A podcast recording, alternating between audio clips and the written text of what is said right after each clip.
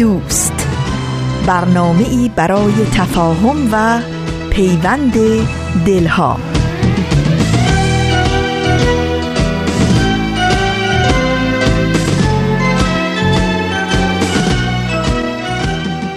با درودی پر از مهر و دوستی از فاصله های دور و نزدیک به یکایک شما شنوندگان عزیز رادیو پیام دوست. در هر کرانه و کناره این دهکده زیبای جهانی که شنونده برنامه های امروز رادیو پیام دوست هستید امیدواریم شاد و تندرست باشید و با دلگرمی و امید اوقاتتون رو سپری کنید. نوشین هستم و همراه با همکارانم میزبان این پیام دوست.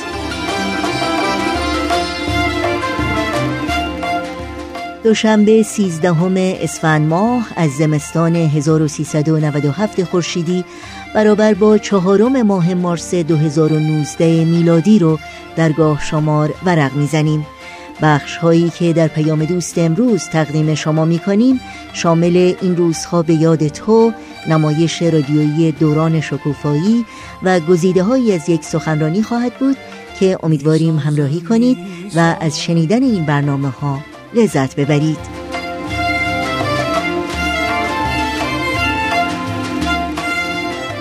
نظرها و پیشنهادها، پرسشها و حتی انتقادهای خودتون رو هم با ایمیل، تلفن و یا از طریق شبکه های اجتماعی و یا وبسایت رادیو پیام دوست با ما در میون بگذارید و از این راه ما رو در تهیه برنامه های دلخواهتون یاری بدین. اطلاعات راه های تماس با ما رو در پایان برنامه های امروز در اختیار شما خواهم گذاشت.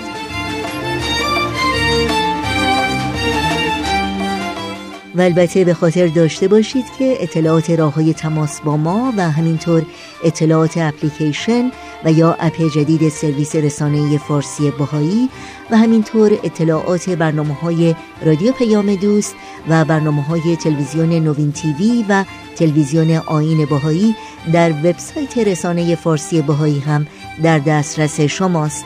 آدرس وبسایت ما هست www.persianbahaimedia.org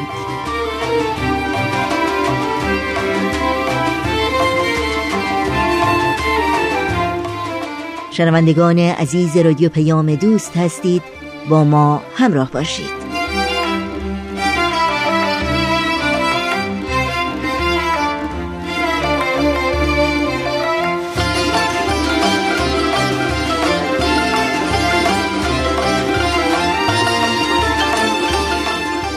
و ما این روزها با مروری بر گزارش اخیر سایت خبری هرانا یادی می کنیم از تعداد دیگری از شهروندان ایران زمین.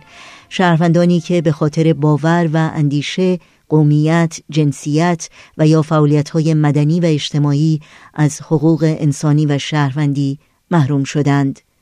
به یاد قربانیان نقض حقوق بشر در ایران.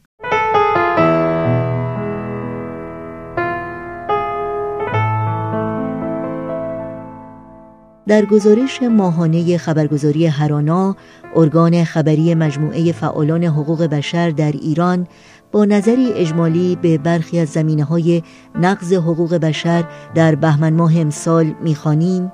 اخبار نقض حقوق بشر در بهمن ماه 97 خورشیدی با کمتر از ده مورد ادام بازداشت فعالان سنفی و کارگری بازداشت اتنیک ها و محکومیت های گسترده فعالان مدنی نقض گسترده حقوق زندانیان نقض پایداری آزادی بیان نقض حقوق کودکان تجمعات کارگری و اصناف به خصوص در زمینه معوقات مزدی و موارد دیگری که در استانهای مختلف رخ داد همراه بود.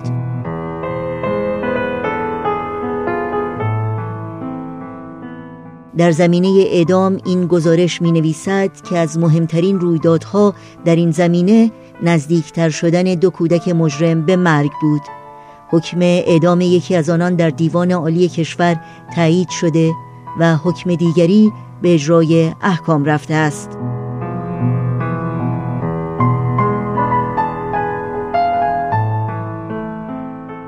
در زمینه آزادی اندیشه و بیان این گزارش می نویسد در این ماه صادقی آملی لاریجانی رئیس قوه قضاییه ایران مدعی شد هیچ محکومی با عنوان زندانی سیاسی در زندانهای ایران نداریم و همچنین محبوس بودن افرادی به خاطر نقد صرف در ایران را دروغی بزرگ خواند. رئیس قوه قضایی در حالی وجود زندانیان عقیدتی در ایران را رد می کند که به گواه نهادهای مدافع حقوق بشر و همینطور ارگانهای سازمان ملل حکومت ایران در زمره نظامهایی با بیشترین میزان نقض حق آزادی اندیشه و بیان شهروندان خود است.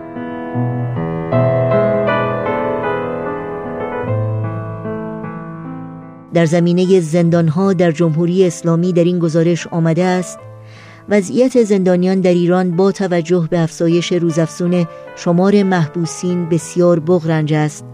زندانیان همواره با توجه به بیتوجهی مسئولین به سلامت زندانیان ایجاد تفرقه و کمبود فضا و امکانات با تهدیدات جدی مواجه بودند. محرومیت زندانیانی چون آرش صادقی، حمید رضا امینی، احمد رضا جلالی، نرگس محمدی و عباس لسانی از ارائه خدمات پزشکی، انتقال دست کم هشتن از زندانیان سنی مذهب به سلول های انفرادی، ضرب و شتم زندانیان در شهرهای اهواز و زاهدان شمیست از درد و رنجی که زندانیان سیاسی و عقیدتی در زندانهای جمهوری اسلامی ایران متحمل شدند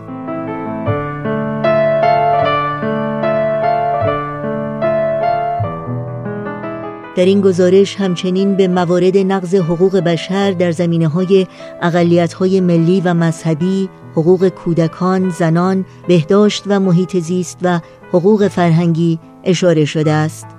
در زمینه حقوق کارگران و اصناف این گزارش می نویسد از مهمترین رویدادهای کارگران و اصناف در این ماه می توان به بازداشت اسماعیل بخشی شماری از کارگران پتروشیمی پارس حسین رضایی فعال سنفی معلمان جعفر عظیمزاده پروین محمدی علیرضا کفایی معلم بازنشسته مختار اسدی و اقبال شعبانی فعال کارگری و بازرس سندیکای کارگران خبازان سنندج اشاره کرد.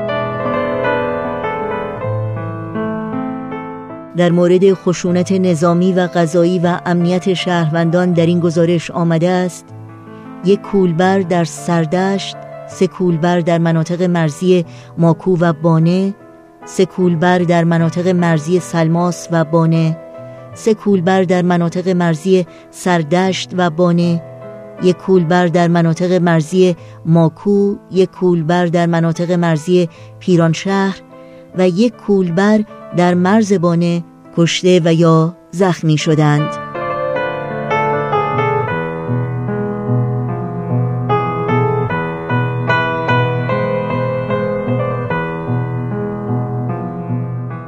یاد شما در این روزها و در همه روزها زنده و پایدار.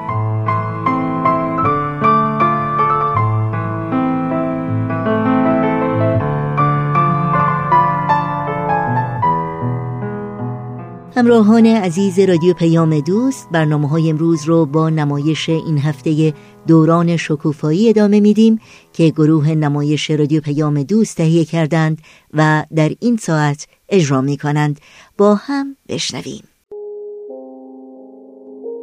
گروه نمایش رادیو پیام دوست تقدیم می کند یاد گرفتم که من تقلید نکنم. خرافاتی نباشم و تشبیه نکنم. دوران شکوفایی. خاطرات نگار. کاری از امیر یزدانی. باید باشیم خوشبین. هرچند شدیم روونه زندان. هرچی که ما گفتیم من که بعد میگیم دنیا برابر باشه. دین باید مسابقه علم و عقل باشه الان. ما تو قرن بیست و یکیم همراهیم با عقل و تکنولوژی برشکسته شدن پدر سمانه یه جورایی همه ما رو نگران کرده بود. نه فقط به خاطر مشکلاتی که برای سمانه و خونوادش پیش اومده بود، بلکه به خاطر مشکلاتی که داشت برای هممون پیش می اومد. بیکاری قول وحشتناکی بود که همه خانواده ها رو تهدید می کرد. رکسانا هم نگران تعدیل نیرویی بود که داشتن تو کارخونه که پدرش توش کار می‌کرد انجام می‌دادن. مریم هم می‌گفت دیگه کسی به سراغ سفالای مامانش نمیاد. مامانم میگه تو این اوضاع تورم که مردم به زور مایحتاج ضروریشونو رو دارن تهیه می‌کنن حق دارن که سفالای منو نخرن. ظاهرا زندگی کردن با کمک خرجی که باباش می‌دادم سختتر شده بود. تو خونه ما و رادان هنوز مشکل خاصی پیش نیامده بود اما تورم و گرونی داشت دست و پای ما رو هم میبست. حتی برای عیدم مامانم می‌گفت که امسال هر کدوممون فقط می‌تونیم یه چیز برای عید بخریم و بهتر خودمون اونیو که از همه واجب تره انتخاب کنیم. نمیفهمیدم چرا اینطوری شده بود. چرا همه چیز به هم ریخته بود؟ همه می‌گفتن که کشور ما خیلی ثروتمنده. این همه نفت، این همه منابع طبیعی، این همه جوان تحصیل کرده. نمیفهمیدم چرا همه دنبال کار بودن و اون وقت کارخونه ها یکی یکی داشتن تعطیل می شدن. واقعا سردر نمی آوردم. گاهی وقتا می نشستم کنار پدرم که داشت اخبار گوش می کرد تا شاید بتونم جواب سوالاتم رو پیدا کنم. اما هیچی نمیفهمیدم. شرایط هیچ جا زیاد خوب نبود اما مال ما یه ذره مشکل تر بود. یه درد مزمنی تو اقتصاد ما بود که هر کسی براش یه نسخه می پیچید. اون روز که ندا مطالب تازه‌ای و به گروهمون اوورد خیلی خوشحال شدم. چیزایی که ندا می‌گفت همیشه به دلم مینشست و برام قانع کننده بود. یه جوری بود که کمک می‌کرد چیزا رو بهتر بفهمم و دید روشنی نسبت به خیلی از مسائل پیدا کنم. می‌دونستم که ندا می‌تونه برای سوالای بی جواب من جوابای خوبی فراهم کنه. یه نکته که همون جلسه اول خیلی منو به فکر واداشت این جمله بود. بنابراین راه اساسی مشکلات اقتصادی جهان رو باید در توجه همزمان به موازین علمی و اصول روحانی جستجو کرد. برای هممون جالب بود که توجه به اصول روحانی برای حل مشکلات اقتصادی مهمه. من خودم همیشه فکر می کردم این دوتا کاملا از هم جدان و ربطی به هم ندارن. اقتصاد درباره پوله و اصول روحانی هم به روح آدم مربوط میشه. همون کسب فضائل و رسیدن به کمالات. همون که هدف از زندگیمونه تا از این دنیا دست خالی وارد اون دنیا نشیم. اما حالا داشتم یه چیز تازه رو کشف می کردم. اینکه اصول روحانی و فضائل فقط برای اون دنیا نیستن. برای این دنیا هم هستن. فقط برای روح نیستن برای جسمم هستن و اگه نباشن امور مادیمونم خوب پیش نمیرن. همین بود که اقتصادمون به این حالت افتاده بود حالتی که کسایی مثل بابای سمانه که انصاف و مروتی درشون بود نمی‌تونستن توش دوون بیارن. اقتصادی که خوبی و مهربونی و انصاف و عدالت توش جایی نداشت. فکر می‌کردم اقتصاد مال انسان هاست و بدون انسانیت پیش نمیره. همونطور که تا تو این دنیا هستیم جسم و روحمون با همه اصول مادی و اقتصادیمون هم باید با اصول روحانی با هم باشه. این کشف اول من بود. کشف دومم این بود. پیوسته باید بین هدف و اسباب وصول به اون تفاوت قائل شد و اجازه نداد که به دست آوردن اون چه وسیله بیش نیست جای هدف رو توی زندگی انسان بگیره. آدما چه آسون یادشون میره که پول و مال و منال و برای چی می‌خواستن. یاد اون موقعی افتادم که بابا می‌خواست دو شیفت کار کنه و مامانم مخالفت کرد. مامانم بهش گفت وقتی تو هیچ وقت تو خونه نباشی پولو می‌خوایم چی کار؟ تو مگه نمی‌خوای پول در بیاری که خونوادت راحت باشن؟ اگه تو خونه نباشی اینقدر همه از هم دور میشیم که خونواده ای به جا نمیمونه. همینطور که از خیلی هم خوبه. کمتر می‌خوریم ارزونتر میپوشیم اما در عوض همه با همیم. اون موقع معنی حرفای مامانم رو نمیفهمیدم. به خصوص که فکر می‌کردم اگه بیشتر پول داشته باشیم حتما پول تو جیبی بیشتری هم به ماها می‌رسه. حالا میفهمیدم که چقدر مامانم راست می‌گفت. حالا میفهمیدم که با هیچ پولی نمی‌تونستم یه بابای مهربون برای خودم بخرم که شبا تو خونه باشه. یاد داستان اسکروچ افتادم که همش پول جمع کرد و به قول رکسانا یه زندگی نکبتبار داشت. زندگی که توش هیچ آدم دیگهی به جز خودش مهم نبود. مهربونی نبود، هیچ گرما و شادی هم نبود. چرا باید یه کسی همه شادی و رضایت و آرامشی رو که می‌تونه تو زندگی داشته باشه فدای پول بکنه؟ مگه پول آدم برای چی می‌خواد؟ چرا کسایی هستن که حاضرن روحشونم برای پول بفروشن؟ فکر کنم اون نکبتی که رکسانا می‌گفت از همین جاها پیدا میشه.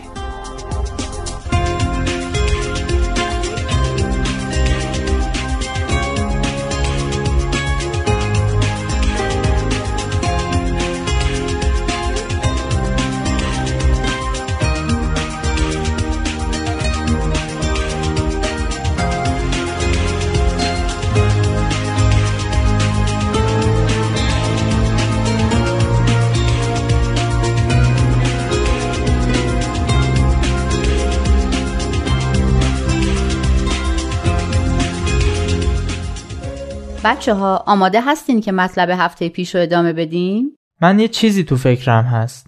خب بریزش بیرون. با این قیافه که به خودت گرفتی انگار خیلی چیز تلخ و ترشیه. باشه. ببین من هیچ مخالفتی با اینکه رعایت اصول روحانی در اقتصاد مهمه و اینکه پول در آوردن هدف زندگی نیست ندارم. اینا خیلی هم درسته. اما آیا واقعا الان خوندن اینا مشکلی رو از ما حل می‌کنه؟ راست میگه دیگه. نمیشه به کارگری که فلانجا بیکار شده گفت تو باید خیلی مهربون و منصف باشی. این حرفا برای زن و بچهشون نون نمیشه. آره درسته اما یه راه حل های کوتاه مدت داریم و یه راه حل های بلند مدت.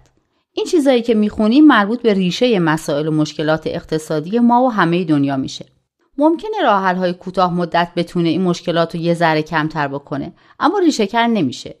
امروز این مشکل حل میشه اما فردا مشکل دیگه از یه جای دیگه سر در میاره چون ریشه های اصلی مشکل وجود داره.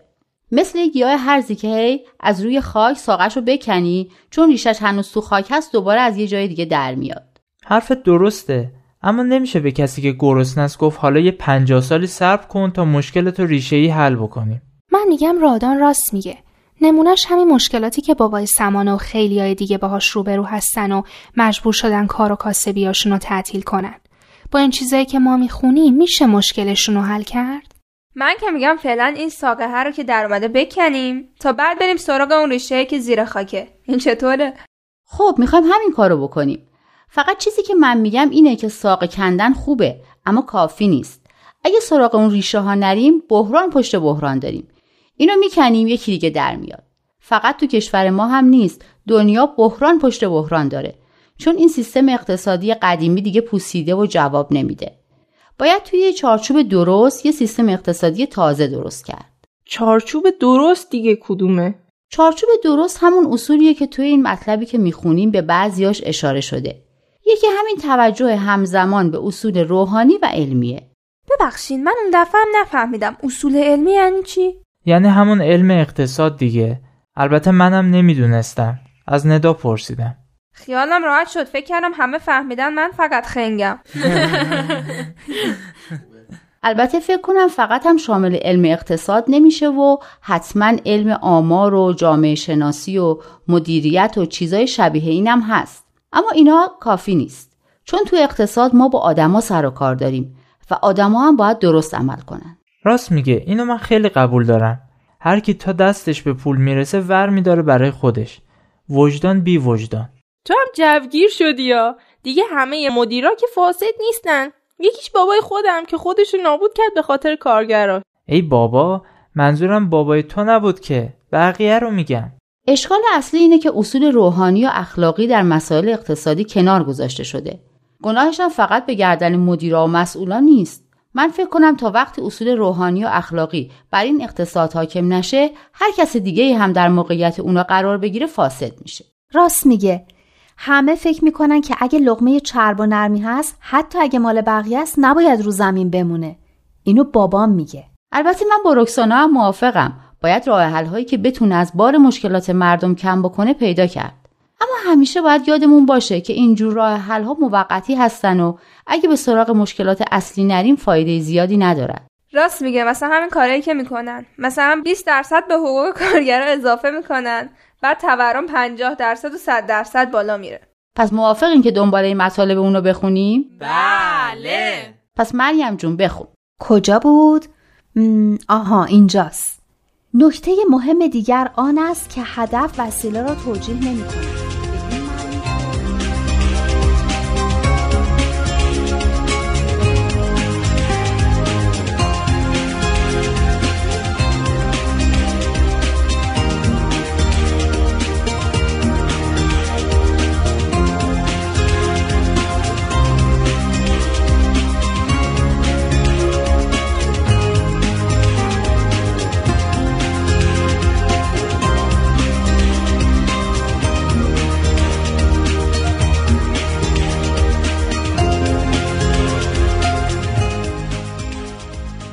این هدف وسیله رو توجیه نمی‌کنه رو من بلد بودم. خب حالا یعنی چی؟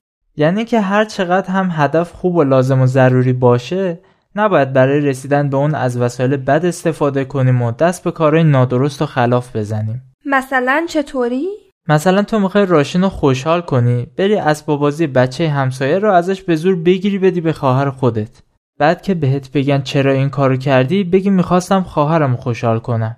مگه اینکه آدم خواهر خودش رو خوشحال کنه بده. می‌فهمی؟ بعد از این راه درست خوشحالش کنی. حالا بذار من یه مثال کاملا شیر فهم کننده بزنم.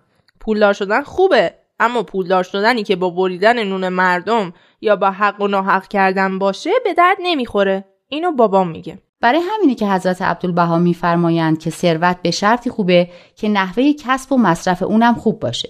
یعنی از راه درست به دست اومده باشه و از اون خیری به همه برسه.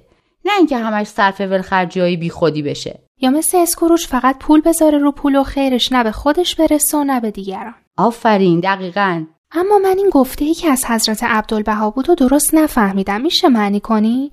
مریم یه بار دیگه بخون. این قنا منتهای خب. قنا منتهای ممدوحیت را داشته. اگر به سعی و کوشش نفس خود انسان در تجارت و صناعت به فضل الهی حاصل گردد.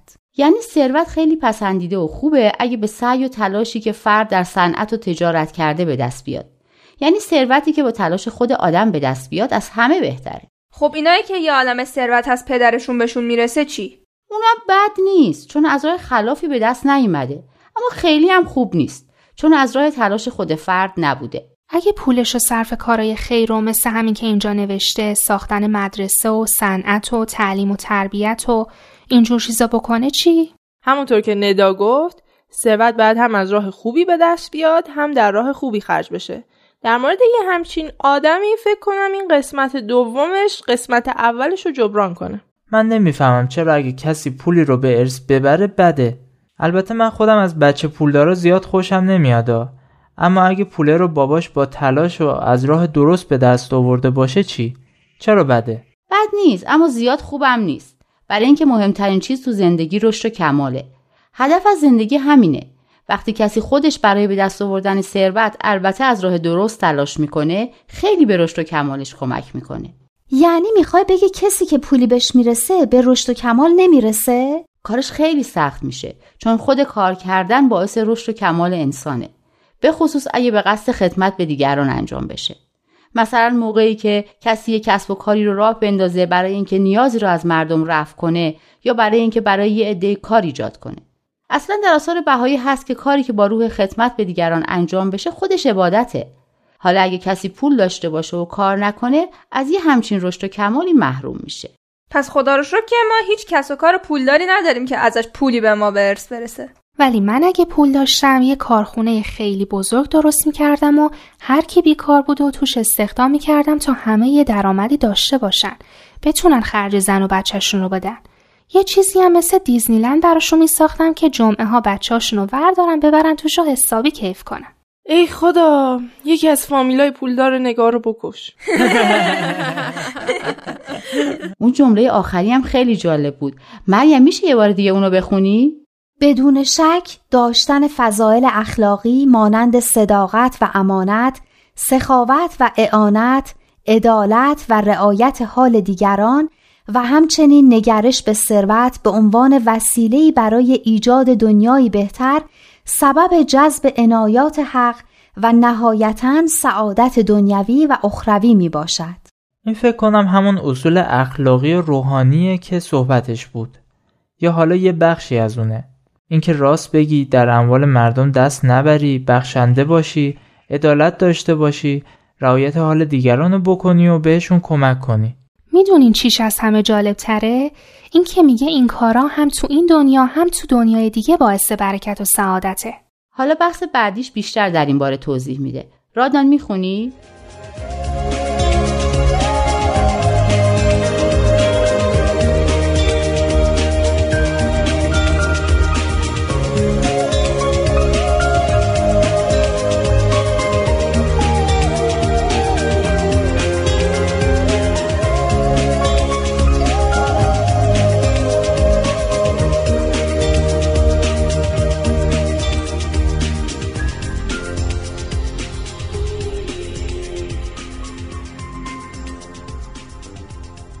یکی این قسمت رو قشنگ توضیح بده. من درست نفهمیدم.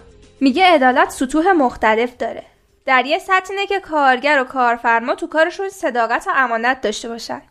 مثلا کارگر تو کارش کم نذاره. کارفرما هم با دوز و کلک از زیر پرداخت حقوق قانونی کارگرا فرار نکنه. بابام گاهی وقتا تو خود تعریف می‌کنه که چه کلکایی می‌زنن. خلاصه دو طرف با هم رو راست باشن. اینم مهم بود. یعنی سطح بعدی عدالت اینه که دستمزد کارگرا باید با توجه به کاری که می‌کنن و خرج زندگی باشه. اصلا گفتن کارگرا باید در سود کارخونه و کارگاهاشون شریک باشن. اگه اینطور می‌شد خیلی عالی بود. این به شرطیه که سود بدن نه مثل کارخونه بابای من ضرر. باور کن اگه کارگر رو بفهمن که تو سود کارخونه این شریک هستن هر طور شده نمی‌ذارن ضرر بده. من بهت قول میدم. همین کارخونه رو بردار به کارگر رو بگو از فردا هر چی سود کرد اینقدر درصدش مال شماست. ببین چطوری با دلسوزی کار می‌کنن. کارخونه ای بابام به خاطر زد و بنده و رقیبای بدجنسش ورشکسته شد. وگرنه کارگرای بنده خدا که زحمتشون رو میکشیدن. با این حال قبول داری که سهیم شدن کارگر عادلانه تره و به رونق اقتصادی کمک می‌کنه؟ آره خب این آخریش چی بود در مورد هزینه تولید کالا؟ یعنی عدالت نیست کالایی که مثلا 500 تومن خرج ساخته شده 5000 تومن به مشتری بفروشن. اینقدر بین هزینه تولید و قیمت یه جنس نباید فاصله باشه. آخه اگه اینجوری نباشه که دیگه کسی ثروتمند نمیشه. خب نشه. عوضش ثروت پخش میشه بین مردمی که جنس ها رو ارزون تر می‌خرن. همین که نوشته بود همه مردم به ثروت می‌رسن. اینجاست. توده مردم به ثروت و غنای کلی برسند. اینا که این آخر نوشته احتکار و انحصار و این چیزا اینا یعنی چی؟ اینا اون کارهایی که برای سلامت اقتصاد ضرر داره.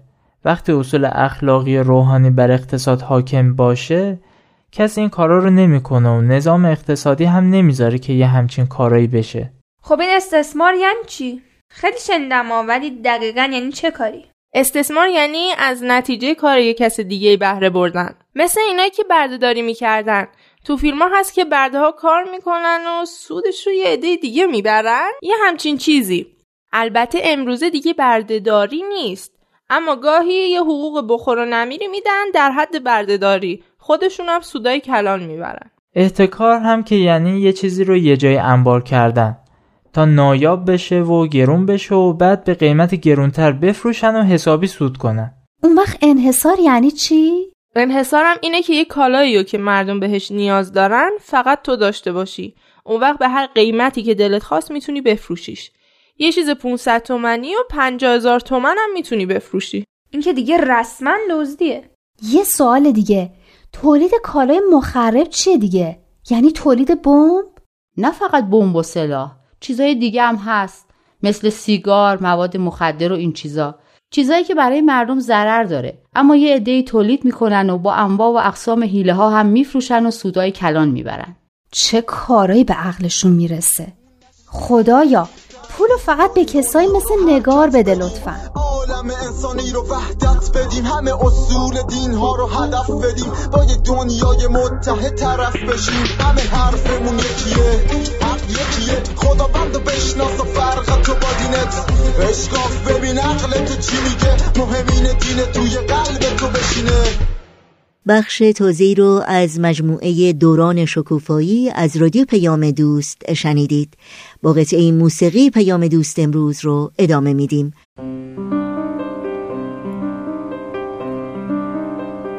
جان مریم چشم تو واکن منو نگاه کن سری بالا کن بشیم روونه بریم از خونه به یاد اون روزا. پای نازنین مریم. پای نازنین مریم. جان مریم چشم تو واکن منو نگاه کن در اومد خوشید شد هوا سفید. وقت اون رسید که بریم به صحرا. پای نازنین مریم. جان نازنین مریم. باز دوباره صبح شد. من هنوز بیدارم.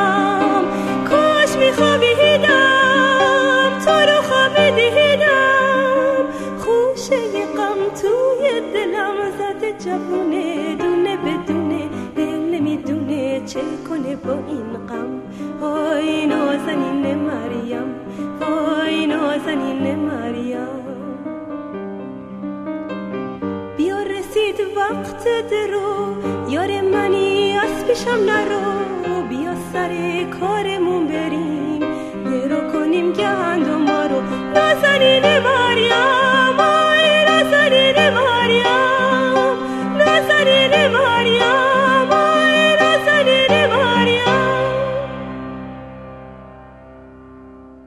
شنوندگان عزیز برنامه های این دوشنبه رادیو پیام دوست هستید. در این ساعت با برنامه گزیده های از یک سخنرانی و سومین بخش گزیده های از سخنرانی دکتر پیام اخوان همراه خواهیم بود که در حقیقت معرفی کتابی است با عنوان در جستجوی جهانی بهتر که دکتر پیام اخوان به تازگی تدوین و منتشر کردند.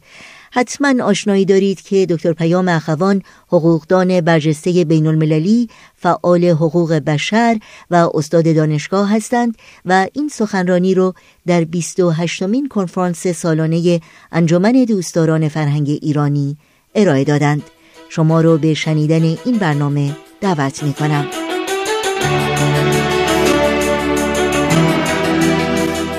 با اجازه شما حالا دو قطعه کوتاه از آخرین سخنرانی آخرین فصل کتابم برایتان می‌خوانم.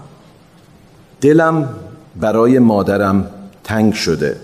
این حرفی نبود که از یک بمب گذار انتحاری انتظار داشتم. احمد قاسم الخاطب صورت بچگانه ای داشت. چشمهای درشت قهوه‌ای موجه های بلند دندانی افتاده و یک سبیل په با اعتماد به نفس کاملی از مأموریت مقدسش حرف می‌زد. پرروی مغرورانش بیشتر به یک نوجوان سرکش میماند تا یک تروریست بیره. باید تخیل می کردم تا بتوانم خطرناک بودنش را حس کنم. احمد را پیشمرگه های کرد در حال ورود به عراق از مرز سوریه دستگیر کرده بودند.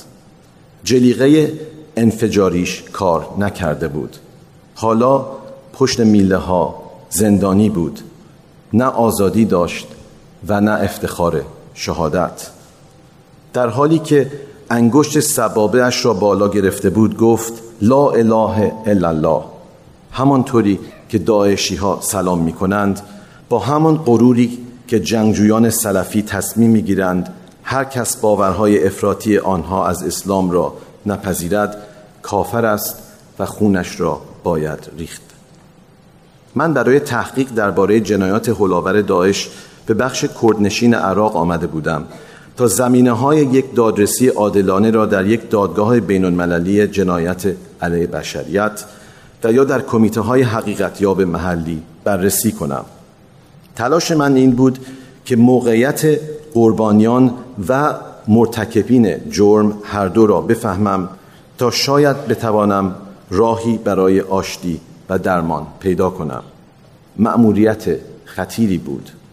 نطق احمد در بیان الهیات پریشانش حاکی از موفقیت خلیفه ها در شستشوی مغزی جوانهای آسیب پذیر و استفاده از استیصال آنها برای جا انداختن باور به خلافت اسلامی بود.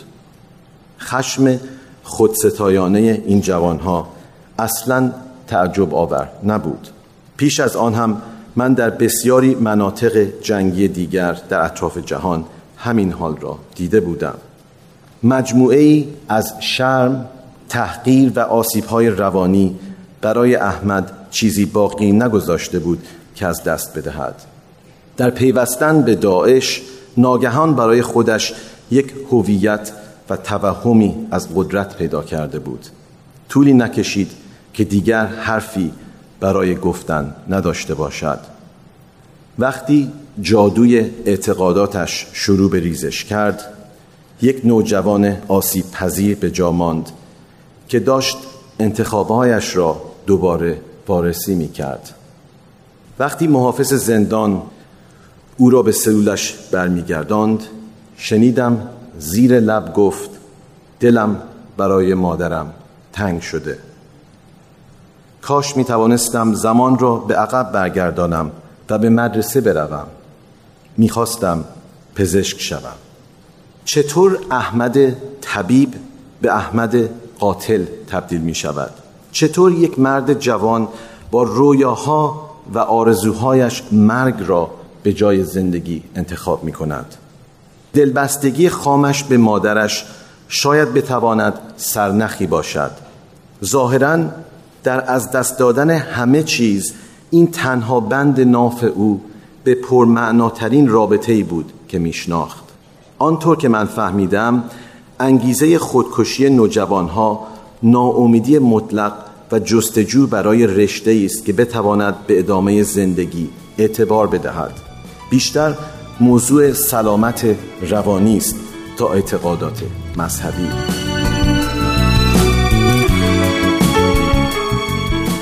با برنامه گزیده های از یک سخنرانی از رادیو پیام دوست همراه هستید که بعد از لحظات موسیقی ادامه اون رو با هم میشنوید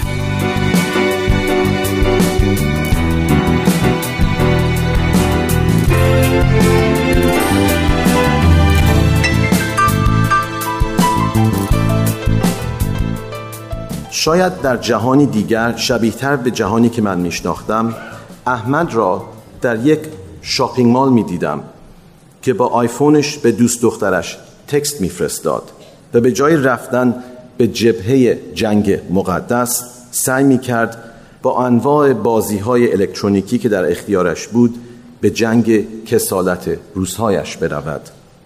برای او صحنه های کشت و کشدار در عراق معنایی بیشتر از یک پست فیسبوک نداشت.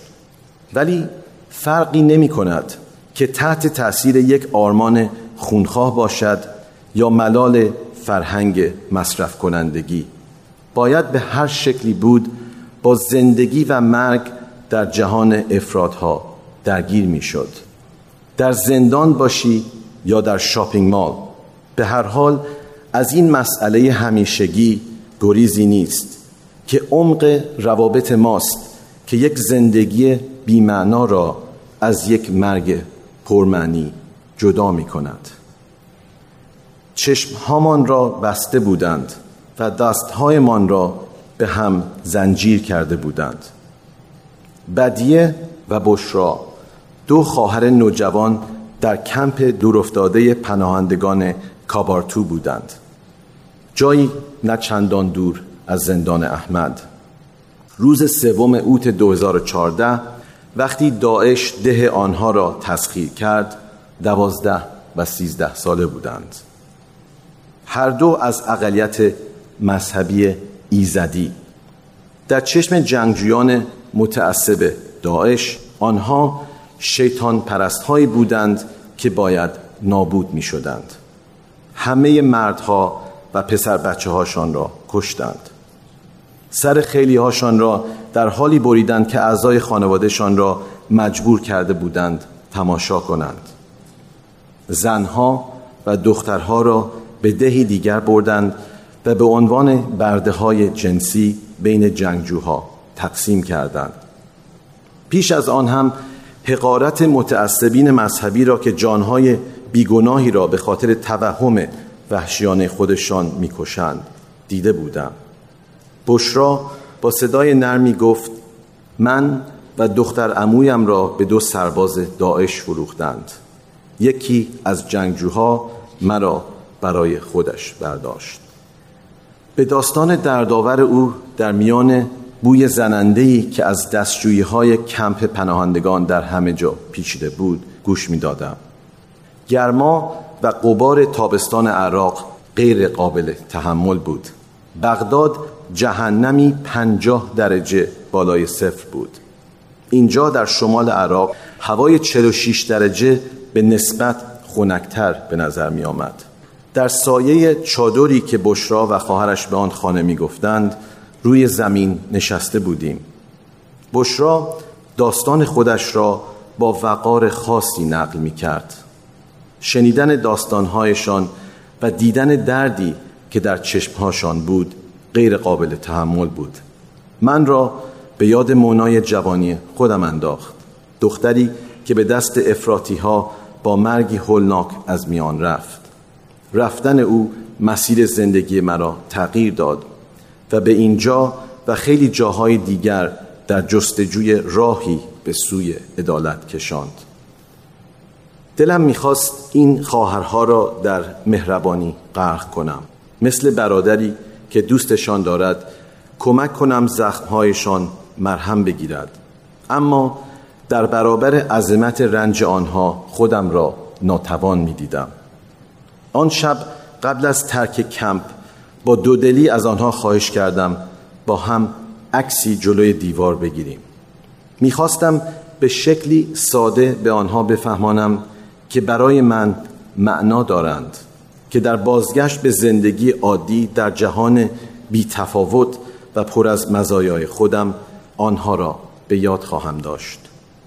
خیلی خوشحال شدم. وقتی که برای عکس آماده شدیم دیدم لبخندی صورتهای زیباشان را پوشاند. یک لحظه زیبا در میان دردهای بیان ناشدنی.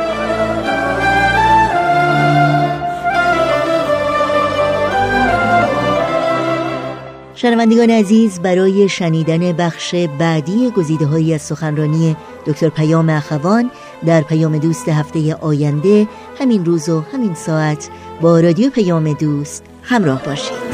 نگارا نگارا مرو از برم به فصل شکفتن مکن پرپرم. همه هستی من ز عشق تو سوخت.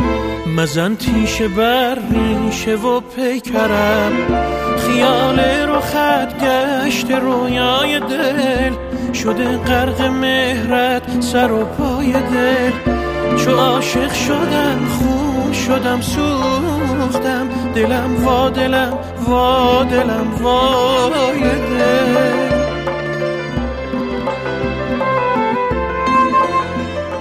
و اگر کاغذ و قلم آماده دارید اطلاعات راه های تماس با رادیو پیام دوست رو لطفا الان یادداشت کنید. آدرس ایمیل ما هست info at persianbms.org شماره تلفن ما 001 703 671 828 828 در شبکه های اجتماعی ما رو زیر اسم Persian BMS جستجو بکنید و در پیام رسان تلگرام با آدرس at Persian BMS با ما در تماس باشید. به جادوی چشم تو شیدا شدم. ز خود گم شدم در تو پیدا شدم. من آن قطره بودم که با موج عشق در آغوش مهر تو دریا شدم. نگارا نگارا مرا از برم. به فصل شکفتن مکن پرپرم. همه هستی من عشق تو سوخت. مزن تیشه بر ریشه و پیکرم در اینجا به پایان برنامه های این دوشنبه رادیو پیام دوست می‌رسیم. همراه با بهنام مسئول صدا و اتاق فرمان و البته همه همکارانمون در بخش تولید رادیو پیام دوست با همگی شما خداحافظی می‌کنیم. تا روزی دیگر و برنامه دیگر شاد و پیروز باشید.